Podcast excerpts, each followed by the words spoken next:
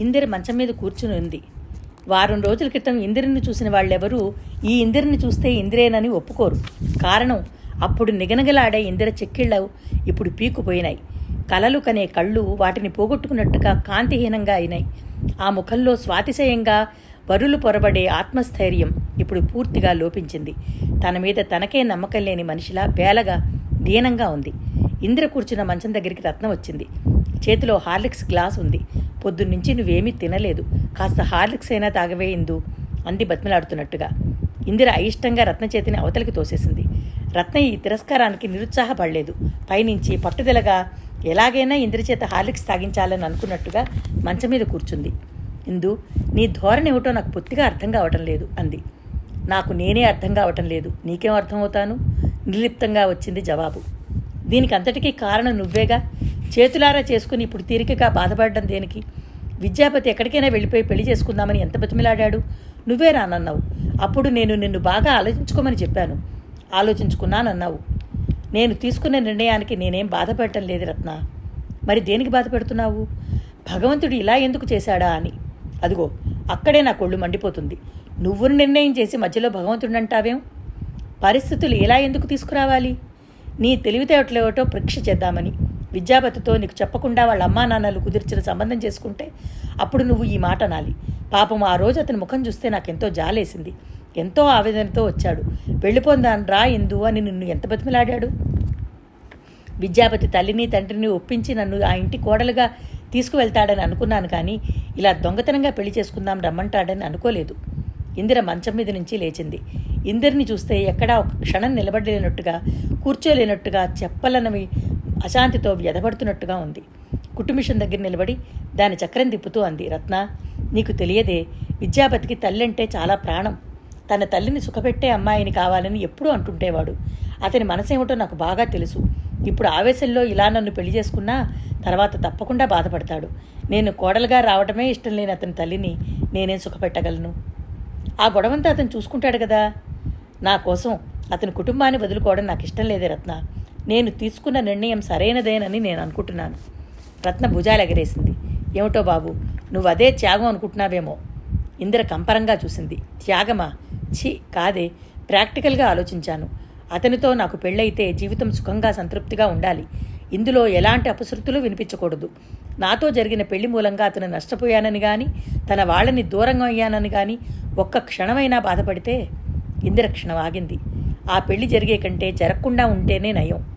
రత్న ఇందిరని సుదీర్ఘంగా చూసింది. ఇందు విద్యాపతి చాలా కరెక్ట్గా చెప్పాడు. నీ అంత మొండి మనిషి ఎవరూ ఉండరేమో. నువ్వు పట్టిన కుందేటికి మూడే కాళ్ళంటావు. అలాంటి మొండితనం లేకపోతే ఈ ప్రపంచంలో బ్రతకడం చాలా కష్టం అవుతుంది రత్న. ఇంతలో బిలబిల్లాడుతూ ఇద్దరు ఆడపిల్లలు ఒక కుర్రాడు లోపలికి వచ్చారు. వాళ్ళు విద్యాపతి చెల్లెళ్ళు తమ్ముడు. వాళ్ళని చూడగానే రత్న రండి రండి అంటూ ఆహ్వానించింది. వాళ్ళని చూడగానే ఇంద్రముఖంలో క్షణంసేపు ఆనందం వెలిగిన కుర్రవాడి చేతిలో ఉన్న శుభలేఖలు చూడగానే కారు మబ్బులు కమ్ముకున్నట్టుగా నిలబడింది. వెళ్ళి మంచం మీద కూర్చుంది. రత్నగారు అన్నయ్య పెళ్ళి మీకు శుభలేఖలు ఇచ్చిరమ్మన్నాడండి అన్నాడు కుర్రాడు రత్న శుభచే శుభలేఖల్లో రత్న పేరు వెతుకుతూ. పిల్లలు కొత్తగా బట్టలు వేసుకుని సందడిగా ఉత్సాహంగా ఉన్నారు. వాళ్ళల్లో పెద్దపిల్ల సుమిత్ర ఇందిరిని చూడగానే ఉత్సాహంగా అరే ఇందిరిగారు మీరిక్కడే ఉన్నారా? అయితే మీ ఇంటికి వెళ్ళే పని తప్పింది అంది. రత్న వాళ్ళకి కాఫీ ఇస్తా కూర్చోమంది. కాఫీకి నీళ్ళు పెళ్ళి వచ్చి రత్న వాళ్ళతో కబుర్లకి దిగింది. మీ కాబోయే వదిన్ని మీరు చూశారా? ఓ ఎలా ఉంటుంది? బాగుంటుంది ఎర్రగా కాస్త పొట్టిగా లావుగా. లావు కాదు సన్నమే అంది సుమిత్ర. కాదు లావే.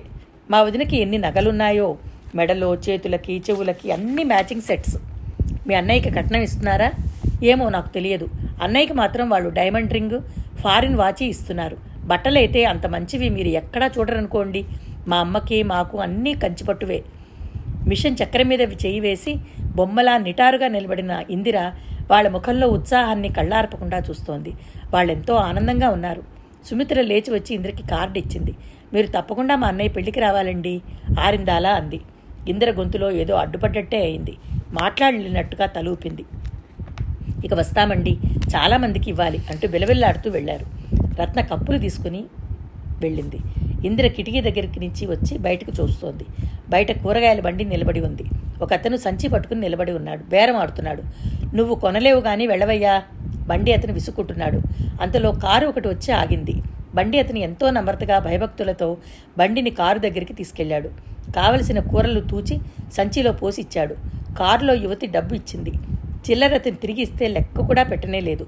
పర్సులో వేసుకుంది. తన మీద ఆవిడకున్న నమ్మకానికి అతను సంతోషంగా చూస్తున్నాడు.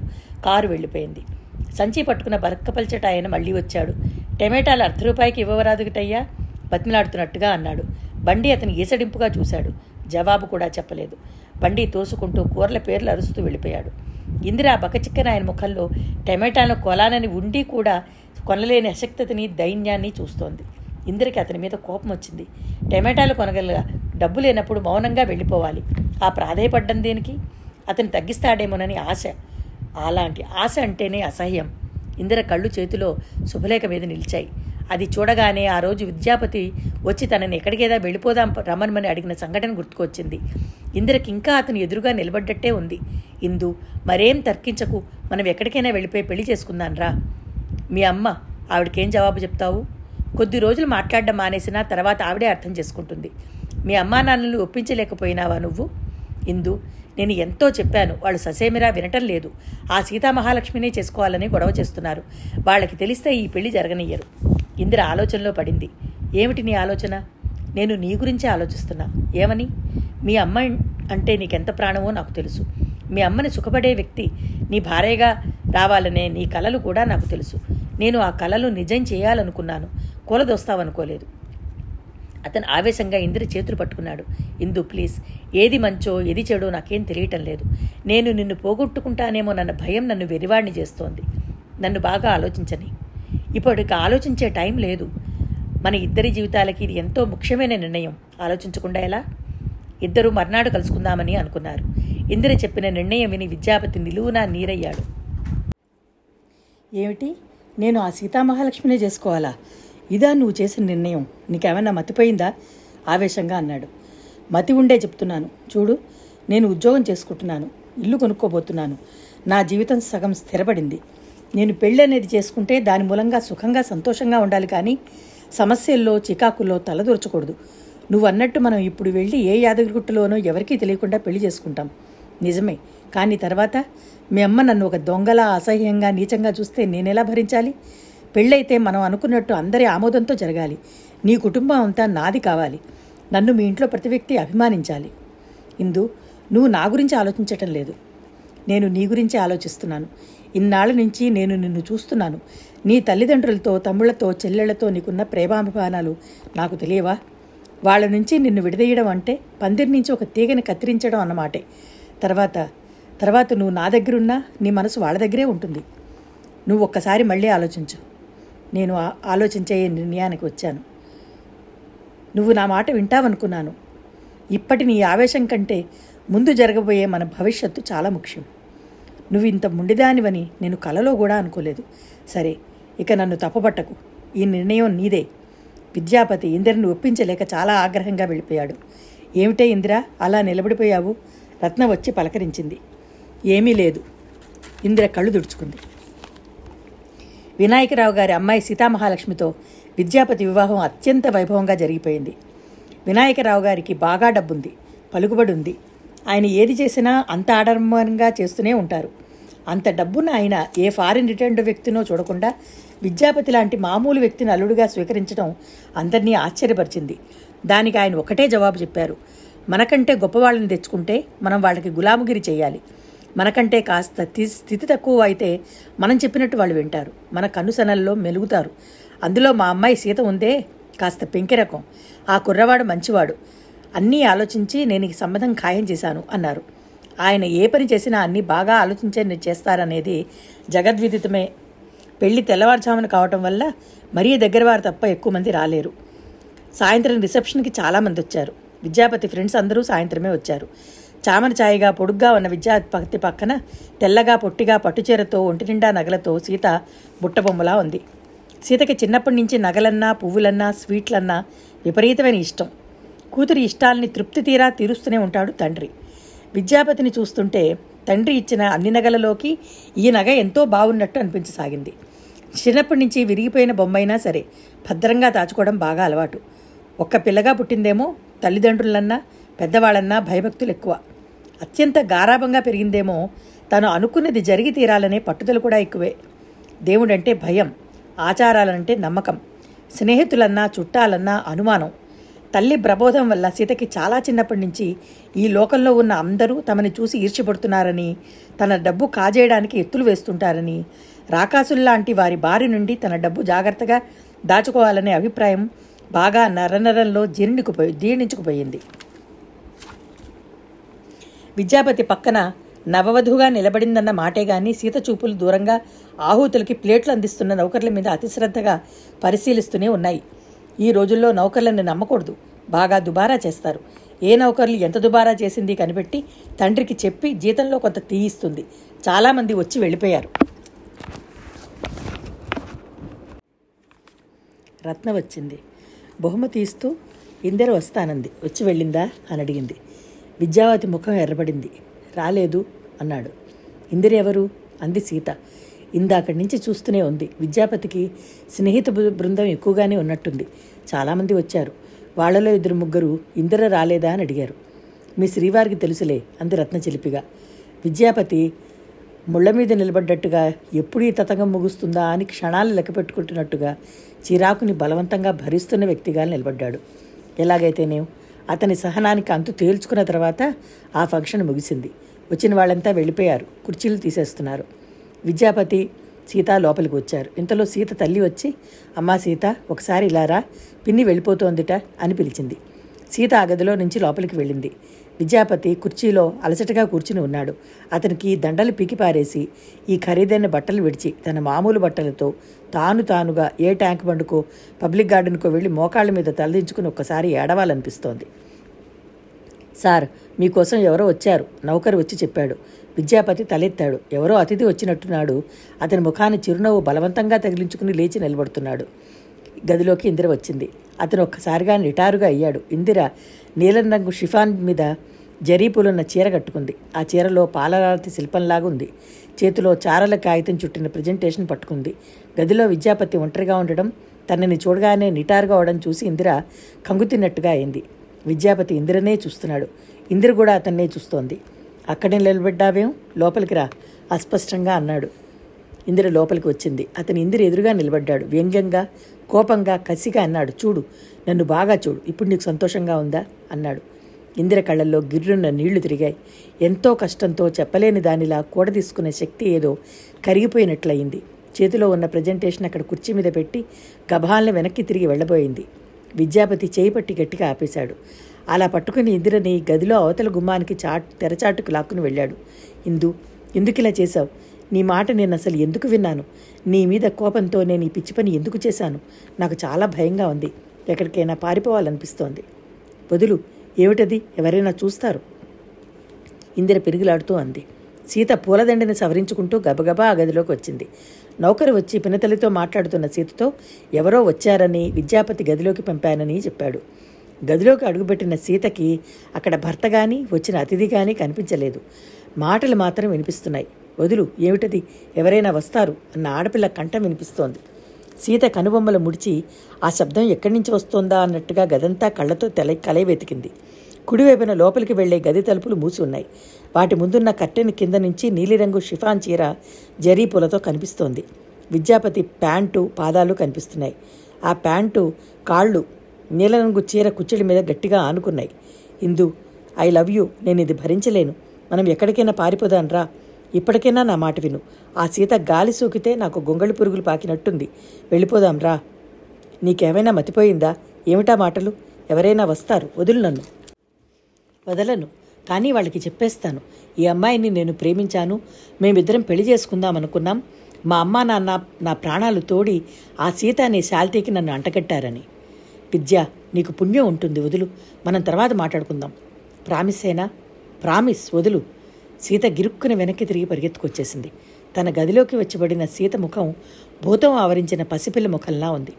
ముఖం ఎర్రబడిపోయింది. పెదవులు అదురుతున్నాయి. కళ్ళు పత్తికాయల్లా అవుతున్నాయి. సీతకి ఏడుపు వచ్చేస్తోంది. అది భయంకరమైన వరదలా ఉంది. సీత చెయ్యి ఎత్తి తలలోవన్నీ పీకి నేల మీద గిరాటు వేసి కొట్టసాగింది. మెడలో ఉన్న నగలు పీకి మంచం మీద పడేసింది. రాను రాను సీతకి ఏడుపు వచ్చేస్తోంది. ఆపుకోలేకపోయింది. మంచం మీద బోర్లా పడి పెద్ద పెట్టున ఏడవసాగింది. సీత తల్లి మణిమ్మగారు అరటిపళ్ళు కొబ్బరి చెప్పులు పట్టుకుని ఆ గదిలో పెట్టడానికి వచ్చింది. గదిలో అడుగు పెట్టగానే మంచం మీద పడి ఏడుస్తున్న కూతుర్ని చూసి తెల్లబోయింది. చేతుల్లో ఉన్నవి అక్కడ పుట్టులో పడేసి కంగారుగా వచ్చి చెయ్యి మీద చెయ్యి మీద వేస్తూ ఏమిటమ్మాయి ఏమైంది? అంది. సీత తల్లి చెయ్యి విదిలించి ఇంకా పెట్టుబెట్టిన ఏడవసాగింది. ఆవిడ కూతురుని దగ్గర తీసుకోవడానికి ప్రయత్నించింది కానీ సాధ్యం కాలేదు. అసలు ఏమైందో చెప్పు. ఈ అవతారం ఏమిటి? ఈ పూలు పెక్కడం ఏమిటి? ఈ నగలు పారేయడం ఏమిటి? నిన్ను ఎవరేమన్నారు? సీత కాళ్ళతో తన్నుతూ చేతులతో తల్లిని దూరంగా దూసేసింది. మీరు నా గొంతు కోశారు. నన్ను సర్వనాశనం చేశారు. ఓ మోసగాడికిచ్చి పెళ్ళి చేశారు. మడమ్మగారికి కూతురి మార్థం మాటలు అర్థం కాలేదు. ఏమిటే నీ ధోరణి? సరిగ్గా చెప్పరాదు? ఏమిటా? సీత లేచి కూర్చుని అమ్మవారిలా చూస్తూ మధ్య మధ్య ఏడుస్తూ జరిగిందంతా చెప్పింది. అవురా? నిజంగానా? మణమ్మగారు ముక్కు మీద వేలేసుకుంది. నిజంగానేనమ్మా నన్ను చూస్తే గొంగళి పురుగు పాకినట్టుంటుందిట. అంటే నేను గొంగళి పురుగునన్న మాటేగా? నేను సీత అనే శాల్తీనిట. చెబుతున్న కొద్దీ సీతకి ఇంకా ఏడుపు ముంచుకొచ్చేస్తోంది. మణమ్మగారికి కూతురి ముఖం చూస్తుంటే కడుపు తరుక్కుపోయింది. తను ఈ సంబంధం వద్దని చెప్తూనే ఉంది. కానీ ఆయనే లక్ష్య పెట్టలేదు కయ్యమైనా వెయ్యమైనా సమాన స్థాయిలో ఉండాలి అంటే వినలేదు. ఆ కుచేల కుటుంబానికి అమ్మాయినిస్తే వారంతా పడి మన ఇంట్లో మేసేస్తారేమో అంటే నువ్వు నోరు మూసుకో నీకేం తెలియదు అన్నారు. సీత తల్లి దగ్గరికి వచ్చింది.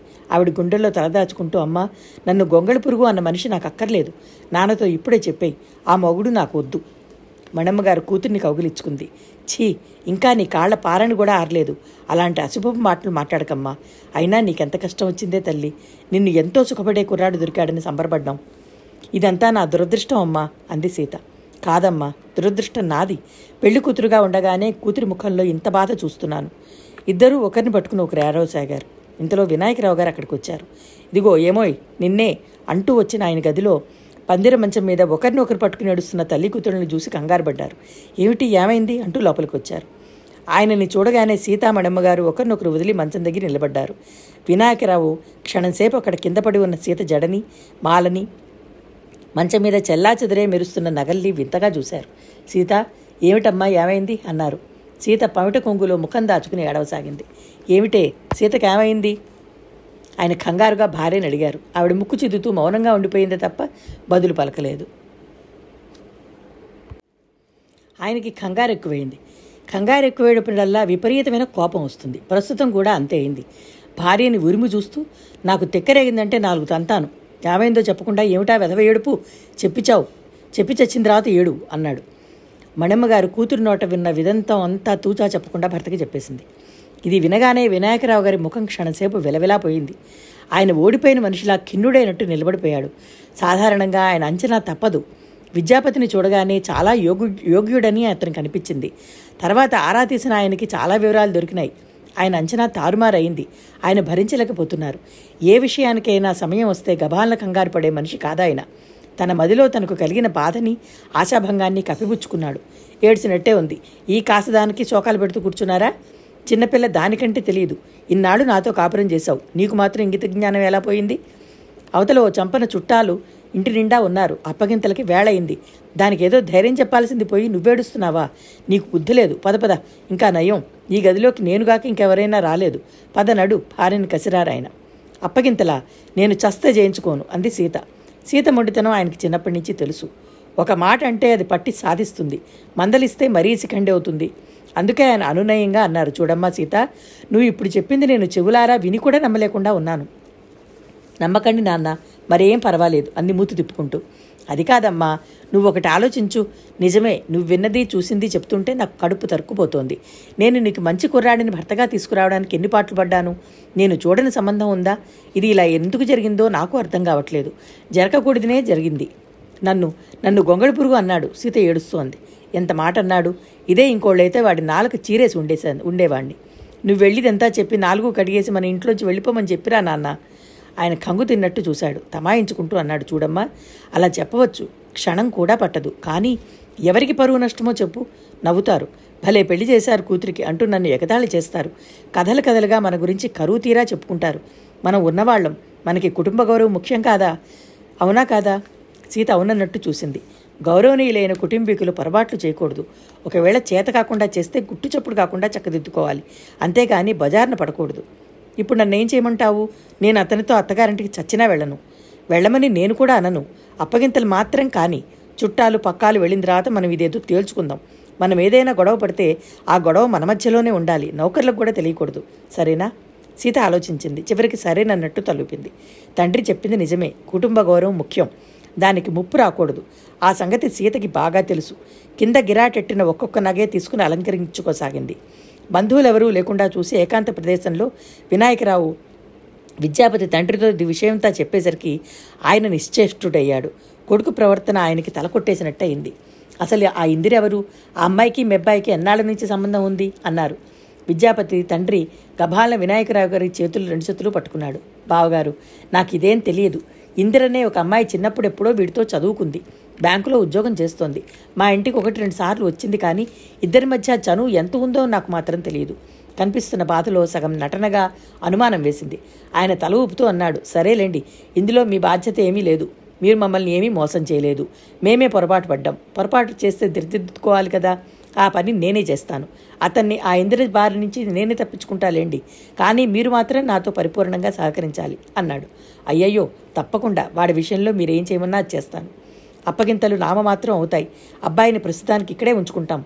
కొన్నాళ్ళ పాటు నా కనుసన్నలలో ఉంటే ఆ వ్యవహారం ఏమిటో అదే తెలుస్తుంది. అలాగే అలాగే అన్నారు ఆయన. మీ అబ్బాయిని నెల రోజుల పాటు ఇక్కడే ఉండాలని చెప్పండి. ఎలా నచ్చ చెప్తారో మీ ఇష్టం.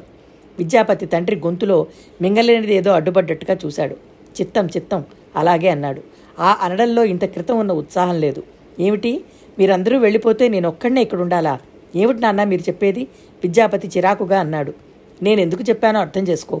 ఇంత కలిబిలో పుట్టిన అమ్మాయి మన దగ్గరికి వచ్చి ఏం సుఖపడుతుంది? ఏదో నెల రోజులు. విద్యాపతి మధ్యలోనే చుర్రుమన్నట్టు చూశాడు. నువ్విలా పదిసార్లు మనల్ని లేనివాళ్ళు కానివాళ్ళు అనడం నాకేం బాలేదు. మనం ఉన్నవాళ్ళమో లేనివాళ్ళమో ఆ పెళ్ళి స్థిరం చేసేటప్పుడు ఆయనకి తెలియదా అది కాదురా. అది కూడా కాదు. వాళ్ళకి మగ పిల్లలు లేరు. అల్లుడివి నువ్వు వచ్చావంటే ఇంట్లో మగపిల్లాడు కాలు పెట్టినట్టు సంబరపడిపోతున్నారు.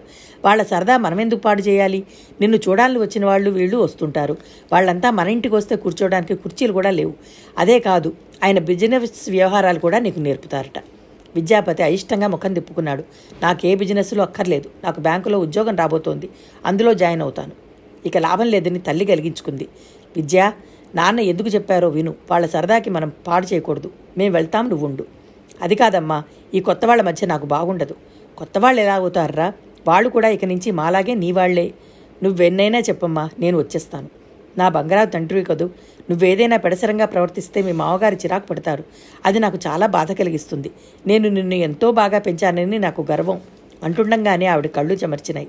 విద్యాపతి ఇంకేం మాట్లాడలేకపోయాడు. అమ్మా బస్సు రెడీ అయిపోయింది అందరూ ఎక్కేశారు అంటూ పిల్లలు వచ్చారు విద్యాపతి తల్లి అతని వైపు చూసింది. వెళ్ళిరానా అతను గత్యంతరం లేనట్టుగా తలూపాడు. నేను మధ్య మధ్యలో వస్తాను అన్నాడు. అలాగే అంది. తల్లిదండ్రులిద్దరూ వెడుతుంటే అత్తవారింట్లో ఒంటరిగా నిలబడిపోయిన ఆడపిల్లలా చూస్తూ నిలబడ్డాడు అతను. తల్లిదండ్రులు బంధువులు అతని తమ్ముళ్ళు చెల్లెళ్ళు ఎక్కిన బస్సు కదిలి వెళ్ళిపోయింది. రాబోయే రా లోపలికి వెళ్దాం వినాయకరావు అల్లుడిని పిలిచారు. ఆయన వెంట అతను లోపలికి వస్తుంటే పైనుంచి మెట్లు దిగి వస్తూ సీత కనిపించింది. క్షణంసేపు భార్యాభర్తలిద్దరి కళ్ళు కలుసుకున్నాయి. ఇద్దరి కళ్ళల్లోనూ సిగ్గు గాని కుతూహలం గాని నవదంపతులకుండే ఆకర్షణ గాని రవంత కూడా లేవు. విద్యాపతి చప్పున ముఖం తిప్పుకున్నాడు. సీత కళ్ళు అది గమనించగానే దెబ్బతిన్న ఆడపులిలా తీక్షణంగా అయినాయి.